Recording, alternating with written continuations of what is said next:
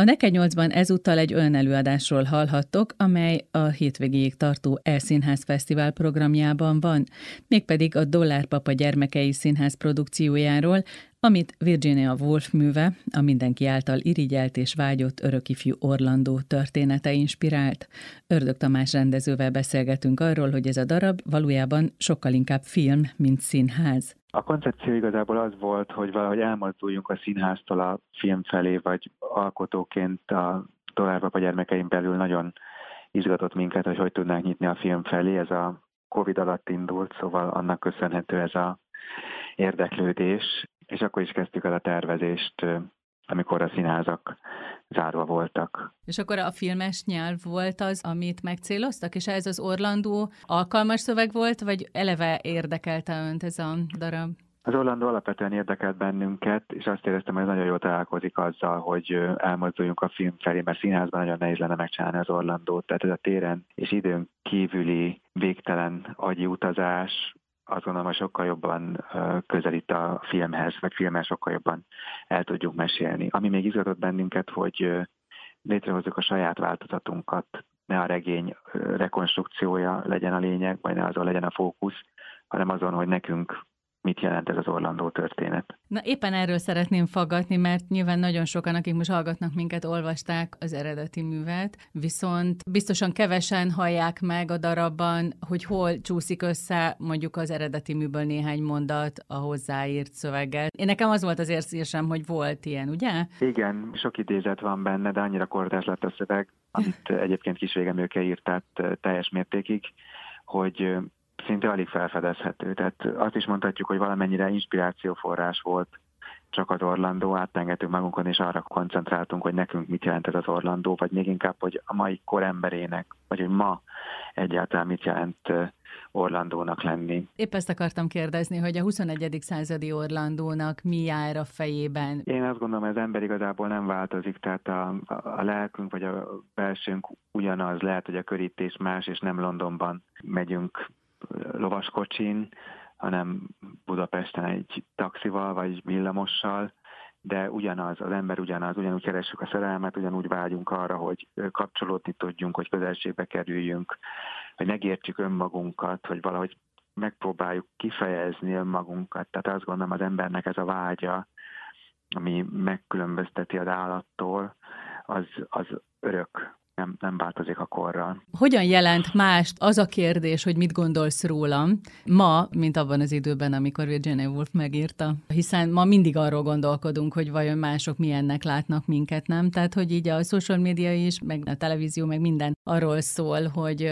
valahogy mutatni magunkról valamilyen képet. Ez biztos, hogy hogy változik, hogy Wolf korában mit jelenthetett ez a szöveg, azt nagyon, nagyon nehéz innen felfejteni, de azt gondolom, hogy a social media is valamennyire arról is szól, csak egy kicsit a fonákja felől megközelítve, hogy tulajdonképpen létre kell hozni valami alternatív személyiségünket, nekünk is, tehát amikor posztolunk Instagramra képeket, akkor valahogy az ugyanaz, hogy én próbálom megfogalmazni magamat, hogy ki is vagyok én, vagy milyen az általam uh-huh. ideálisan elképzelt Ördög Tamás, vagy milyen az Ördög Tamásnak az a szelete vagy része, amit én szeretnék megfogalmazni, és a kirakatba kirakni.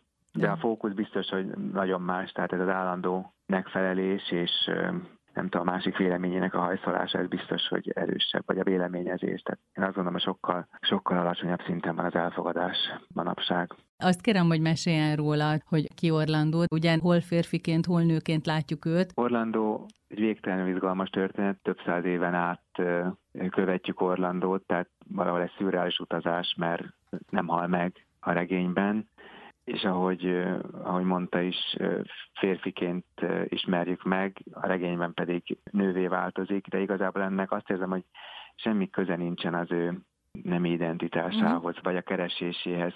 Wolfnak szerintem ez a zseniális húzása pont az, hogy, hogy ezt nem magyarázza. Ez annyira magától értetődő, és tulajdonképpen Orlandónak valahol azt érzem, hogy ez nem is problémája.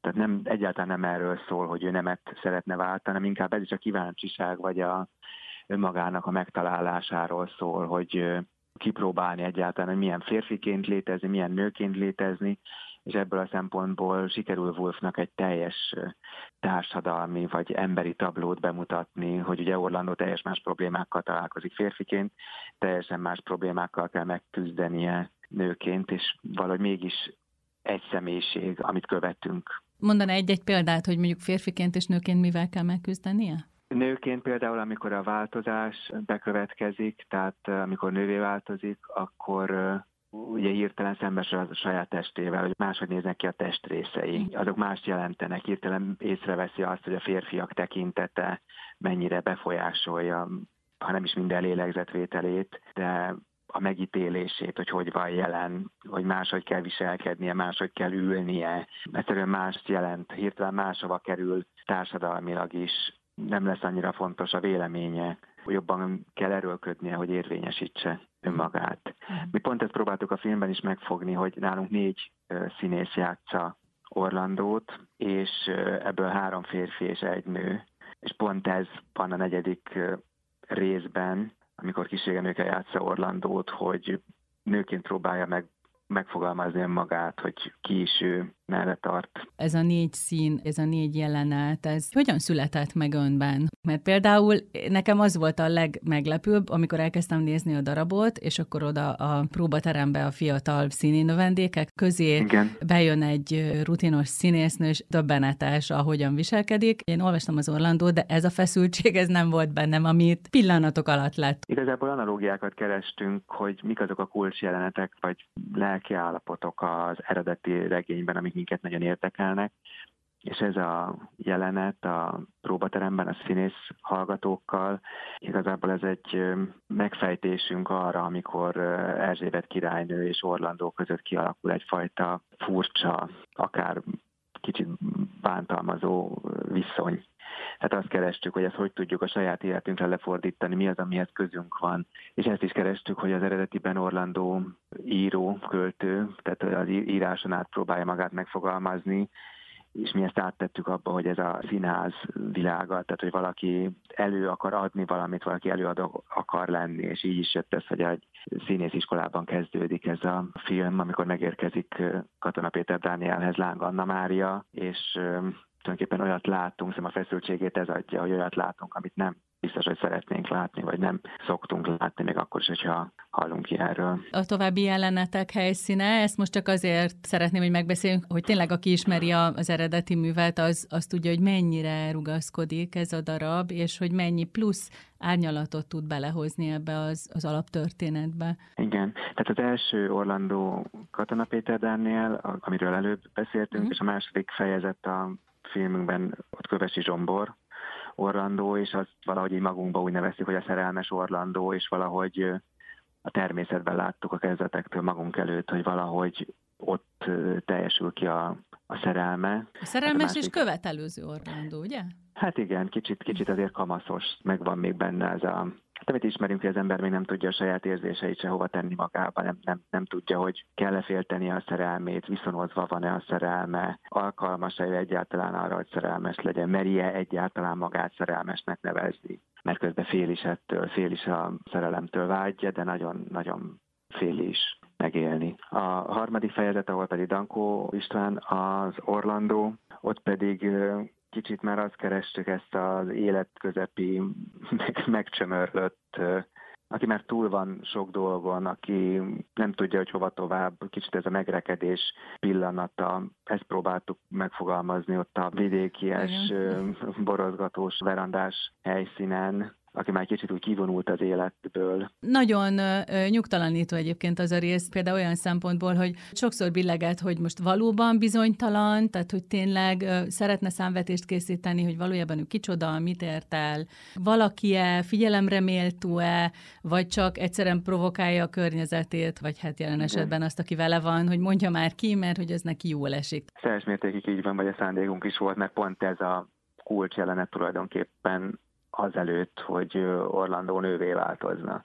Tehát pont ezt az elakadást, megrekedést, bizonytalanságot, a környezet provokációját kerestük, tehát hogy egyszerűen nincs, nincs hova tovább mennie, nincs hova fejlődnie, akkor az elakadás. Egyébként ez az én kedvenc jelenetem, amikor megjelenik az öltönyös úr egy szár rózsával és szerelmet vall a kopasz középkorú Orlandónak. Ez az igazi mély szerelem, és mindegy, hogy nő vagy vagy férfi, mondta ez a szerelmes, és hát ez csodás volt. Kerestük, kerestük, hogy a román herceg, aki az eredetiben román mhm. herceg és hercegnő, és egy nem váltó, de mi erről lemondtunk a mi változatunkban. Kerestük, hogy valamennyire emblematikus legyen a Teres Sándor által megformált figura, és ő vissza is tér a negyedik fejezetbe, tehát kisvégemőkénél is megjelenik, és neki is szerelmet val, pont ezt erősítve, hogy egyáltalán nem érdekli, hogy férfi vagy nő az illető, egyszerűen szerelmes Orlandóba a lényébe, és képes bármit képes lenne bármit megtenni érte. Ugye a tragédiája az, hogy a szerelme vagy az érzései nincsenek nincsenek viszonozva. És akkor az utolsó jelenet, ami egy ilyen parti, talán, ahol Igen. kis filozofálgatás, kicsit lilák vagyunk, ugye? Igen. És végül is tényleg ebben ez a lényeg, ez a nőiség, és hát ugye nem beszéltünk a testiségről, de ebben az előadásban nagyon nagy szerepe van az érintéseknek, a csókoknak, a húsnak, és azon gondolkodtam, hogyha ez nem ilyen filmszerű, vajon színházi előadásban ennek ekkora hatása lett volna el, hiszen, hiszen ugye a kamera közel tud menni. Én azt gondolom, hogy ha ez színházban lenne, akkor kevésbé működnének például ezek a csókok, amiket említett, mert itt nézőként, hogyha nézem a filmet, akkor nincs az érzetem, hogy ott vagyok, hanem sokkal jobban az erősödik, hogy kukkolok. Tehát egy olyan helyen vagyok, ahol nem lehetnék ott. És ez pont ezekkel a szuperközeliekkel azt gondolom, hogy nagyon jól átadható. Tehát akkor ez egy olyan előadás, ami színpadon egyáltalán nem így néz neki? Vagy valószínűleg nem így Színpadon néz neki? biztos, hogy egyáltalán nem így uh-huh. néz neki. Tehát ezt mi kifejezetten filmre gondoltuk ki, vagy terveztük meg. Érkezett olyan visszajelzés az előadás közönségéből, ami meglepte önt, vagy ami plusz információt adott? Ugye ez nem egy hagyományos darab, nem egy hagyományos gondolkodás. Igen, igazából ez lepett meg leginkább, hogy sokkal szélsőségesebbnek tartották, mint amire mi készültünk, amire fel voltunk készülve. Nem feltétlenül rossz értelemben mondom ezt, tehát nem negatív visszhang volt ez, csak azt gondolom az Orlandot nagyon sokan romantikusnak gondolják, uh-huh. vagy a könyvélmény úgy marad meg az emberekben, hogy ez egy kedves történet akár, mi pedig azt gondolom, hogy ezen kicsit azért csavartunk, hogy levettünk róla nagyon sok romantikus elemet, és megmaradt kicsit a húsvér valóság, vagy azt gondolom, hogy engem nagyon érdekelt rendezőként, hogy Orlando ne egy, ne egy ilyen köd